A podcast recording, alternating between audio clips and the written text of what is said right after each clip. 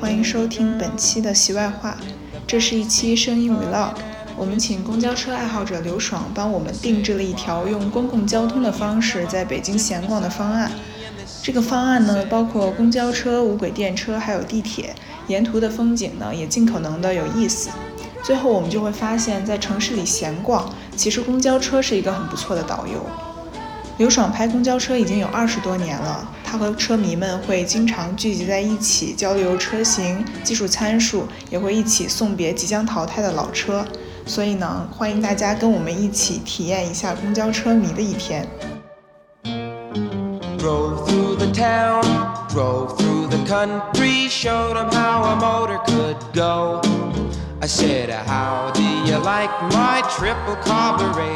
的第一站是坐九号公交车去前门。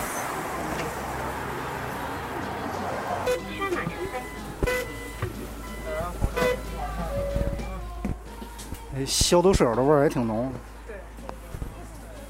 哎，这个车好哎，这车后边能看到后边。你们你们不不晕车吗？我不晕车，你晕车吗？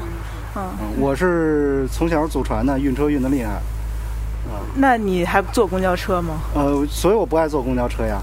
现在 现在好多了。乘客，光华桥南到了。光华桥。下车，下车请刷卡或刷码。车门处的。我们现在这是上了长安街了，是吧？嗯，他从建国门桥盘下去。盘，这是这是长安街吗？是。金色栏杆吗？对。啊，九路为什么？是挺重要的这么一个线路，然后它首先它是十以内的路号，这个就是说明它的时间非常长，非常非常传统的一个号，从五十年代就开通了，而且五十年代开通到现在走向没变过，嗯，会有一些细微变化，等会儿我会告诉你。而且它是现在可能唯一的一个直通连接两个火车站的，北京西站跟北京站，就是现在来讲，地铁这么方便的今天，还是有很多的公交车，它在这个直通性上面有很大的优势。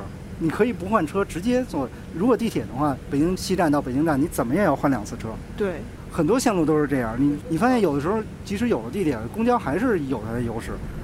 从北京西站到北京站，呃，的需求有嗯？你这个问题好，就是现在不光是公交、地面公交，还有国家这个这些变化，铁路的客流随着铁路不断的调图、不断的这个增开高铁，铁路的这个客流也发生了很大的变化。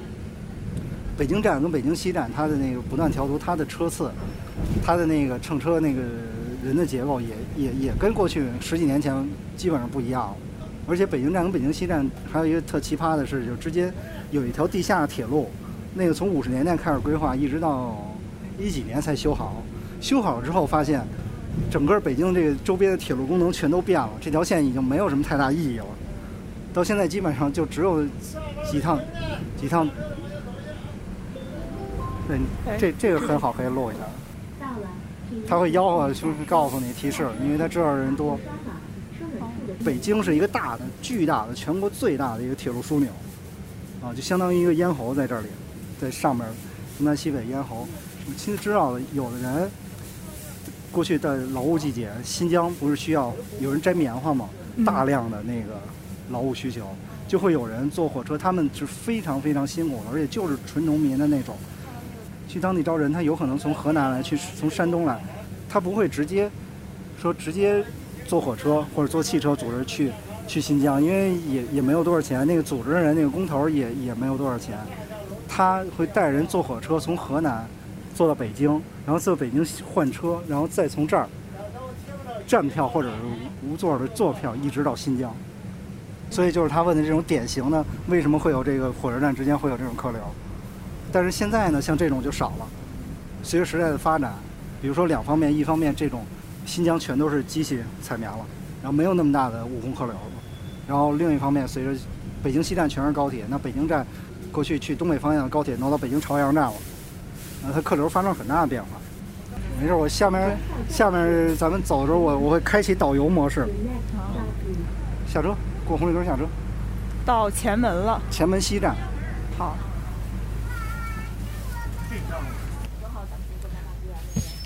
就是稍等，刚才不是刹车了吗？嗯。北京的所有的公交车的楼梯，双层车的楼梯，都是向前的，就是口向后的。所以你明白为什么吗？为什么？人刹车的时候人是往前倒的，对吧？所以这样是最安全。哦，明白吗？明白。但是香港那个也挺科学的，香港那大部分都是转体、螺旋式的，你你可以注意回忆一下。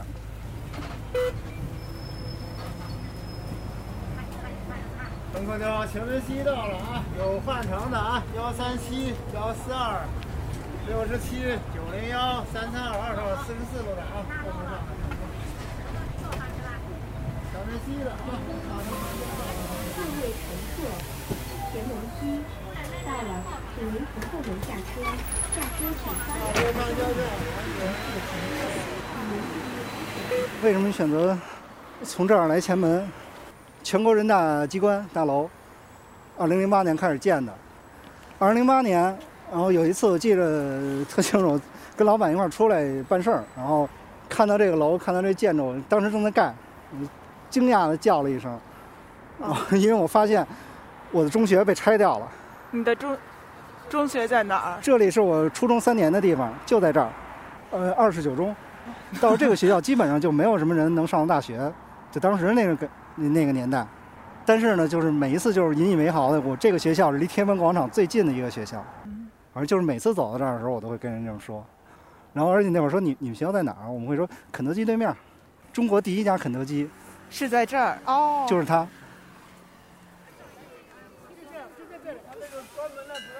我们现在走到了这个正阳门步行街，步行街的啊北端正中间，对对北端。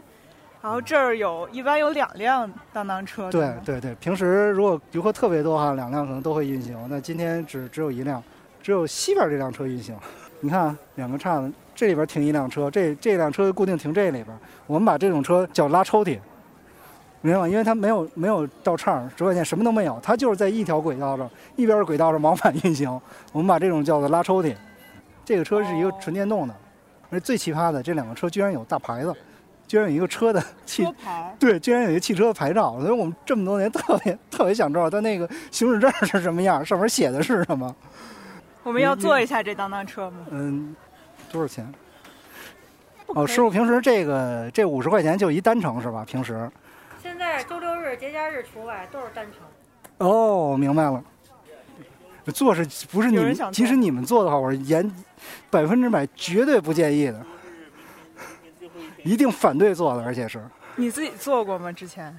当然没有，绝对不会做。为啥呀？就是因为这个票价跟这个距离，还有这个体验并不好。我体验的，如果想体验有轨电车这个感觉，去大连非常非常好。大连把七十年前、八十年前的电车一遍一遍的翻新，现在还在运行。那我体验这个老老车的感觉，最最最好。全世界我觉得创意最好的就是旧金山。旧金山海边的那个滨海，在那个皮尔多少多少那个码头那一个系列从上面过来，从市场街过来的那个整个的线路，关键这个想法跟创意特别好，又是在它人流最集中的旅游的地方，是一条新的线路，但是它用的车是全美各个城市，甚至全世界各个城市收集来的老的美国有轨电车，而且是保留在原城市的外观、原城市的字编号和那个公交公司的徽章都会保留。然后我坐的时候特别啊，那我坐这个是波士顿的啊，那个这个是老纽约的啊，这个可能是是滨州的，这个是是比如是芝加哥的这种老老的车厢，它所有的连里边的广告都是保留的哦，明白吗？连里边那个广告都是那个当当时的那个对对对对对对，就是退役的状态，有可能八十年代退役，他这车用四五十年很正常。那北京为什么不能做成那个样子？第一是没有那么强那个传统，当时。有人觉得，哎呀，可惜啊，拆这个你要保留这个多好，有轨电车什么？你看为什么大连就可以啊？为什么你不会？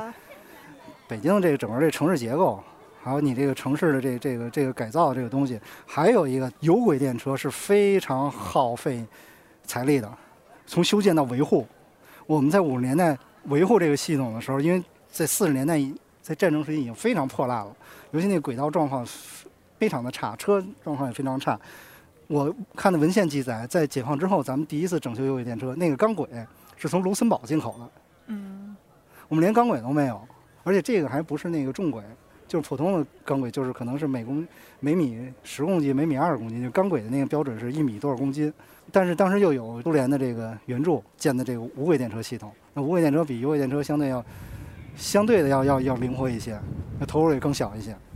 就可能当时也没有条件去做这种保存。对，而且我我所知道的有一些解放初期就是翻新的和新造了一批有轨电车，就是咱们看到这个样子的。有一批车那，可能到六十年代就是拆除有轨电车的时候，那车厢还还挺新的，还能用的。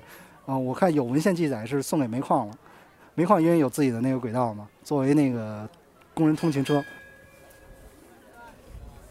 它这个当当的声音是从哪儿发出来的？前面那当当是干嘛用的？就是喇叭，就是滴滴，就是纯机械的，就是敲铃的。你现在去布拉格还是这样，还是全靠这当当当当给司机急的，人家听蛮好听的。对呀、对、呀、对呀、我觉得现在的那个就是滴摁笛的声音挺刺耳的，对对没有这个好听。对，这个是它恢复的一个很重要的一个点，那上面那个有点像辫子，那就是摆设了吧？就就是摆设，纯摆设。哦，嗯那为什么现在不能用这种当当声啊？现在还还在用，就是国外的那个不是，我说咱们普通的车，它这个东西纯金属敲出来的，真的是在敲铃铛。用司机的力气敲出来不，这个有可能是机械的或者电或者电的敲出来的。你在汽车上不可能放这种东西啊。现在车对减重对各方面要求那么高，而且你不可能再做一吸力包，再去跟学校那老老老电铃儿似的再那么去做去。我以为是现在的那个噪音会很大，这个可能它的传传递不了那么远。不会，那个现代有轨电车就用的汽车喇叭是一样的，滴滴的什么的都一样的。这个声音很好听。对，真的确实很好听。因为我就最喜欢布拉格的那个，就是它的有轨电车都保留着这个，包括新车有的也也用这铃铃当当的这个声音，确实好听。对，我也想去布拉格。哎，布拉格一定不是说一定吧，反正真的值得一去。它是唯一的一个，整个城市是世界文化遗产，而且市区里边没有公共汽车，为什么？全靠有轨电车。哦，它全程都是有轨电车，没有公共汽车，是为什么？是因为它是布拉格老城，老城有很多那种你能想象得到的，呃，欧洲那种天主教那些非常老的建筑，而且老城欧洲老城的那个城市结构也都非常紧凑，有的地方确实街巷非常的狭窄，就像这种，有的甚至比这个还要窄。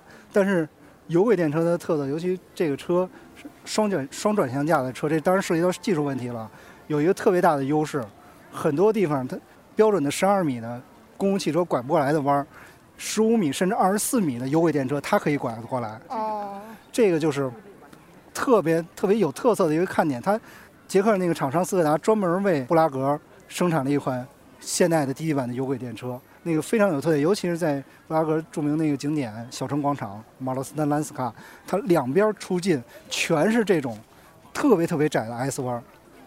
咱们要去哪儿？这儿一站，这儿一站，去哪儿？比如说你之前有外国的朋友，他们来北京嗯，看车，你嗯会带他们去哪儿看？那个美术馆路口。那就去美术馆。这是很最典型的一个地方。无轨电车线路最多的地方、最集中的地方。北京当时就现不是现在，现在是三十条，有十五条线路的时候，那里有七条线路，也就是一半儿。也不是为了，就是城市结构决定的。挺有意思的。所以我就说嘛，这个公交对于我来说只是生活的一部分，你爱好不可能把它当成当成一个全部。之后不打算成为这个各各大电视台常驻嘉宾了吗？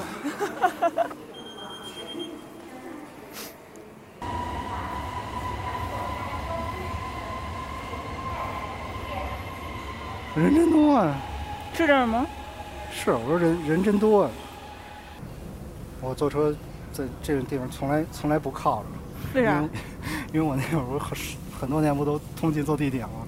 最有意思是经常在那个门缝里边，还有这种缝里边看到一撮头发，经常网上网上不有那照片吗？那些人坐地铁拍的，然后就我这就那样，真的是那样。包括以前一号线那个中间有门的时候也是，而且那种老车那个有那个铝合金压边儿，这事儿里边经常一撮头发，特别逗。我往家上班的时候，经常就是挤挤到那个程度，就头发会会会留在外边儿。哦，而且而且有那种就是地铁挤的时候奇奇怪怪的东西，有那个女孩包上面那个小玩偶什么的，你看会看在一边的车门里边夹着走一路。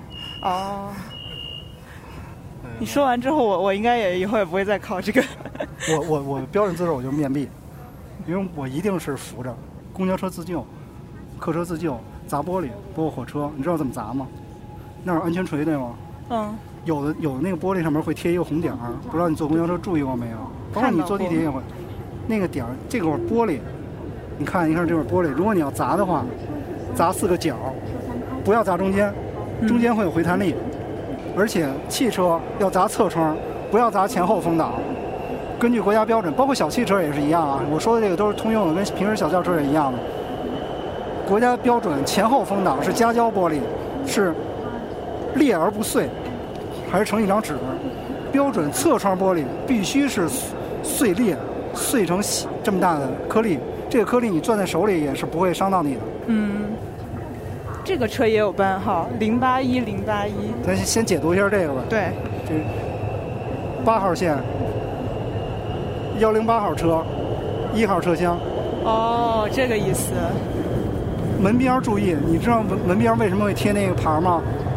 那个是发生紧急情况的时候，最快速的报告你的位置，就读那个。哦。那是一个定位，你看那儿写的都是 A 幺四是吧？看这边，它写的什么？B 幺四。对，它是第十的，每个门都有一个唯一的一个编号。哦。明白了吧？就是发生危险的时候，给你最快速的可以给你定位。就我描述一下，就是这个车厢开门的右手边，我们视视线平视，也有可能是左手边。啊，呃，不一定，不一定，有的可能贴两边，有的线路贴两边都在贴，有的可能贴门上。哦，小车走。我也没注意到过。你不觉得很很奇怪？他为什么要写一个车门号？为什么？就是因为这个呀，就就是你们平时肯定注意不到。就是说，为什么还会为什么给车门编个号？对呀，车厢有编号，车门为什么编号？就是因为这个。就人在紧紧张状态下，他可能不能快速的描述，是吗？任何人都除了车迷以外，任何人都没法描述，就是一个那个应急的一个标准。我们说这车在什么地方？每个车厢里面都有都有应答器，跟电梯是一样的。没电梯吗？咱们要去哪儿呢？美术美术馆的那个得是路口南。走，那就去路口南。这这就是路口南那儿。我在找电梯呢。电，对。从那边，那边正好那个口。嗯。为什么叫无轨电车？Truckless 嘛。上面那个线叫什么？电线，就是 wire。专有名词，因为你要是其他语言分的比较清楚，就是专有名词无轨电车是 trolley bus，trolley 就是就是这个东西，就是大辫子。有轨电车就专门就叫 tram，然后美国美国就叫美国就叫街车。就是这个轨道是指它底下，不是上面。对，美国美国就叫街车 （street car）。嗯。到欧洲也是一样，俄俄俄俄国都一样 t o l u b u s 哦，我们现在出了中国美术馆的地铁站，然后在这个十字路口。在中国美术馆路口的西南角。这是一个可以看无轨电车的很好的取景地吗？对，是这样的，是北京无轨电车。线路最集中的地方，而且是四个方向，全都有无轨电车。这个应该就是东西向的很多都是，这是东西是吧？对对对对。东西向的很多辫子放下来了，但是南北向的这个电车，它的辫子是搭着的。对。拐弯的时候很多都放下来。对。因为拐弯的话，比如说这块有违章停车的，它如果是搭着辫子的话，有可能不太好过。你你看你看它有线，它也不挂。它这块是有线的幺幺幺路，这这么走这个方向，为啥有线也不挂？因为它有电有电池啊，有电池电池电够的话，那我我是司机的话，我也不会挂，因为这样开起来不更更简单吗？挂了跟不挂对司机操作上当然有要求了，有这个偏移度还有你转弯的那个角度都是有要求的，因为你没不挂的话就不就很自由了吗？哦，对吧？中间跨线快没有没有那个数，那它它会自自己在升高。就它现在靠到这个线下边儿对对对对对，而且它不是都是都是固定的点儿。通常不会发生这种情况，都是固定的点儿。现在这个线网已经比以前少多了，就所谓的减少这个视觉污染。这个在我们这个圈子里边来讲，对这个电车线的这个问题，呃，从一般的这些年的那个媒体方面这些报道里边，给我们感觉就是非常的主观。然后各种就是，嗯，因噎废食也好，还是其他的，他主观的想要去改变，想要去去去变成一个官方想去拆除电车的一个理由，很强烈的一个，就是四个字，叫做视觉污染。视觉污染这个东西给我感觉就是非常、非常非常主观的一个词，对吧？对。啊非常主观的意思。那么他用这个这个东西来判断，那么很多很多欧洲城市的照片，那电车线比你乱得多。而且你这个城市里边真正视觉污染的确实有，那是可能是电信公司的那种飞线，那个更多。呃尤其是那种就宽带的或者光缆的那种卷成卷成卷儿的那种，特特别特别讨厌。但如果只有无轨电车线的话，它不一定是是所谓的视觉污染。这个东西只是你观你某些人所谓专家或者是想想做出改变这些人的一个主观判断。对吧？你刚才说，比如一过那个路口，电车线各种交织，有的人看里边，有的人来说，尤其喜欢电车的人，还特别有的人喜欢研究那个电车线的人来说，那这个东西简直对，在他眼里就太太美了。而且无轨电车现在也严重的边缘化，在我们我平时我我也会跟人说，无轨电车存在没什么意义了，因为现在都是已经带着电池了，一直在传说幺幺二这月。里车里边已经贴出通知来了，我这条线路可能要撤销。一九六零年开通开通的线路，二零二二走向也没有变过这么条老线路，为国棉厂职工开的这么一条线，可能真的是，但是现在还没确定哪天哪天消失。这前一段时间就会有很多车迷来拍，很多车迷到前面亮光城总站或者在沿途就会拍这个车，因为确实幺幺二虽然车很新，但是这条线路是非常非常有有历史的。啊，前段时间我也拍了。就为啥要撤呢？就重复，你看这儿有幺幺五这么多线路，跟跟幺零幺就完全重复。哦，就是太重复了，对可可替有可以替代。走，去车站。幺零九。哎，这还有还有进站声。我这还有进站进站报站。不都得有吗？不有啊，你听哪个有？很少有啊。这个东西，这这个东西是被投诉最厉害的。为什么要投诉他？如果你们家住这儿，住这种临街的，这个东西吵死，又调过一次音量，把音量调小了，统一。哦。然后基本上现在就没，就你只能听到叮咚，叮咚，右转弯请注意。哦。只能听到那个，这个极少。幺零九来了。对。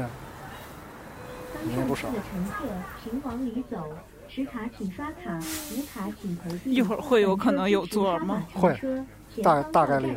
在哪站会下的人比较多呀？The next stop is 美术馆东。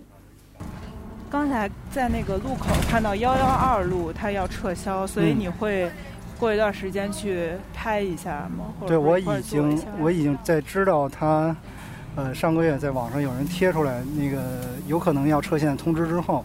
我就专门去亮国厂总站，专门拍了一组照片。嗯啊，因为那个总站挺有特色，在黄城根的边儿上，旁边就是中法大学的那个古建筑。呃，电车一直停在那儿，挺有特色的。呃，是从八十年代八十年代改到亮国厂总站之后，就一直在那儿。嗯，下车请刷而且而且这条线路有已经有从一九六零年到现在已经有几十年的历史了。朝阳门内。那你们现在还会经常一块儿去，就是送某个车，或者说组织什么活动吗？就是车迷。像我们这种，从差不多二十年前，因为这个爱好聚在一起的这些这群人，已经呃将近二十年的这个车迷的这个这么长的这个这个时间了。嗯。也经历了整个的这二十年的成长之后，每一个人都经历了自己的固定这个人生阶段。公交车这个爱好。不像最开始我们认识的时候那样那么多的占据我们的生活。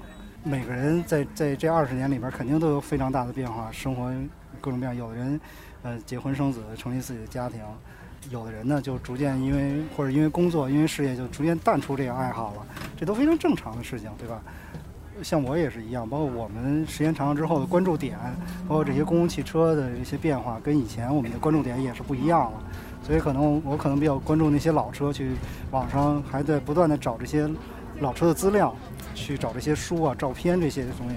但是呢，像最初的那种大规模的组织去专门纪念一辆一个老一条老线路，还有或者是哪有新车固定的去去新车上线试乘这种活动，对于我和我的这些我熟悉的朋友们来讲，已经几乎没有这种活动了。嗯啊，因为毕竟公交车不是生活的全部。嗯对于我来说，我还有别的爱好，也不是我生活全部，但是我说过了，下车请刷卡或刷码。稍等车门处的乘客，请车辆起步，请扶稳坐好。刚上车的乘客，请往里走。持卡请刷卡，无卡请投币。本车支持刷码乘车。前方到站是神鹿街，The next stop is 神鹿街。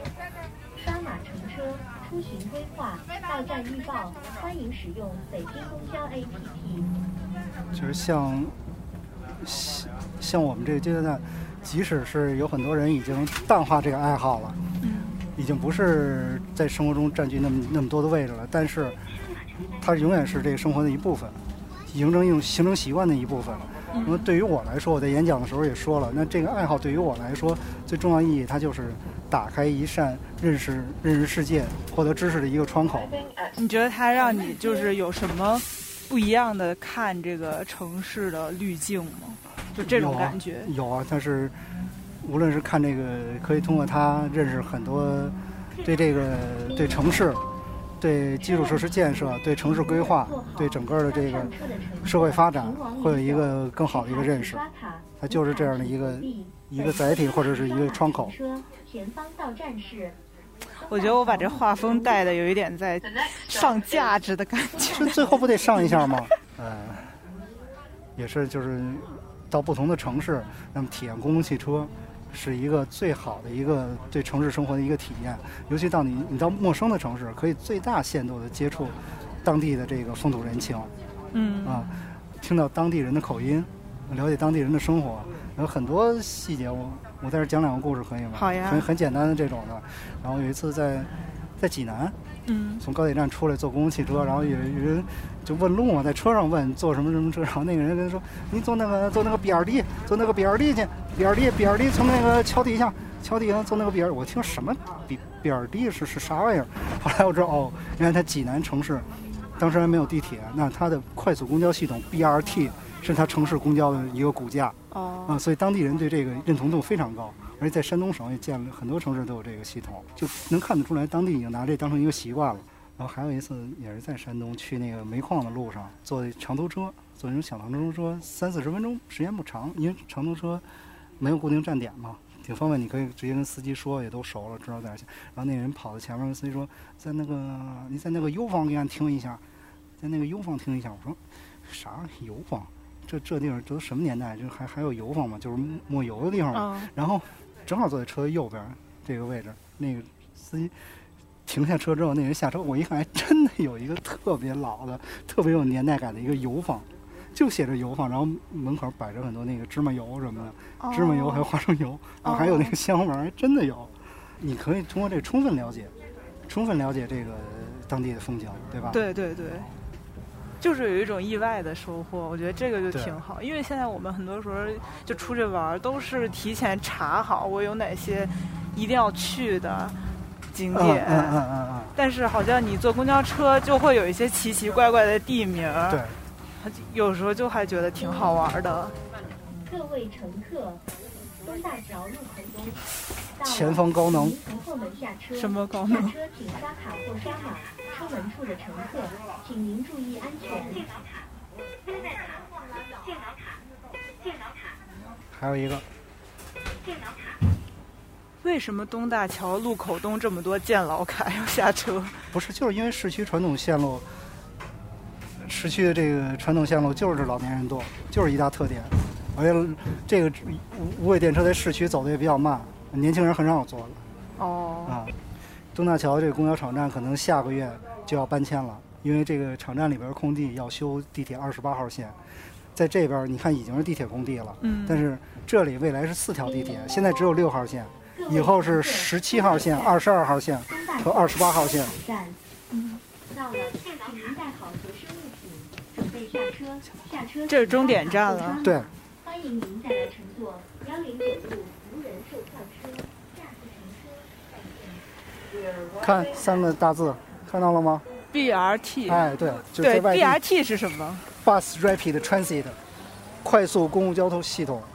这个 BRT 是平时什么情况会坐这个车？我好像很少坐 BRT。因为在北京 BRT 很很边缘化，BRT 的概念很好，它是搞得最好的是在巴西，在南美洲，因为是经济实力没那么强，对这个基础设施建设又有一定需求，对人的出行，它的投入要比地铁小得多得多，可能地铁的几分之一都不到的这种投入，建一条跟地铁一样的这种快速走廊。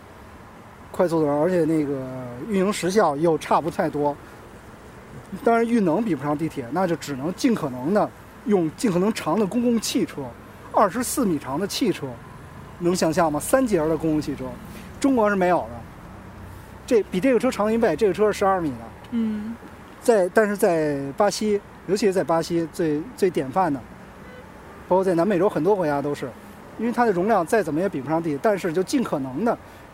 这种投入，但是人工呢相对比较低，一个呃司机的成本没有那么高的情况下，就很适合发展中国家。嗯，但咱们中国呢，十年前建了一波的快速公交系统，北京第一个，然后杭州、郑州、济南、乌鲁木齐，包括那个厦门等等等等吧，建了一大堆。但是中国的发展速度特别特别的快，在这个过程当中，中国城市建设发展特别快，这些城市又纷纷。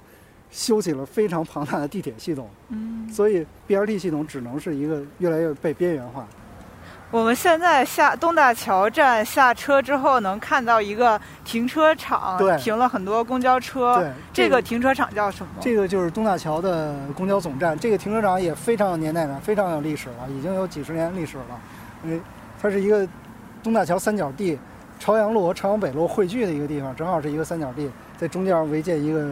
公交总站，很多传统公交像幺零九路以前的终点，八十年代终点就在这儿。这个五幺五路的车，就是可以说是北京现在最老的之一了。哦，这个有发动机的，发动机的声音很大。现在刘爽就在这个公交车总站这开始拍车。对，因为这里线路非常集中，嗯，呃，几个方向线路非常集中，而且车型非常多。结尾说点啥呢？那我们送你到公交车站吧。还用刻意的送吗？你们待会儿怎么回去？你笑什么呀？然后我就走了吗？你笑什么？我们平时就是平时这个，哎，这是我们我们平时出来玩最平常的状态。嗯。啊，你怎么走？就然后那怎么着？我我我怎么怎么就完了？我不管你们走怎么怎么，我我待会儿坐快点回去。你们我就不管了。嗯，好，这都行吗？行。对。wish that I could be like Fred.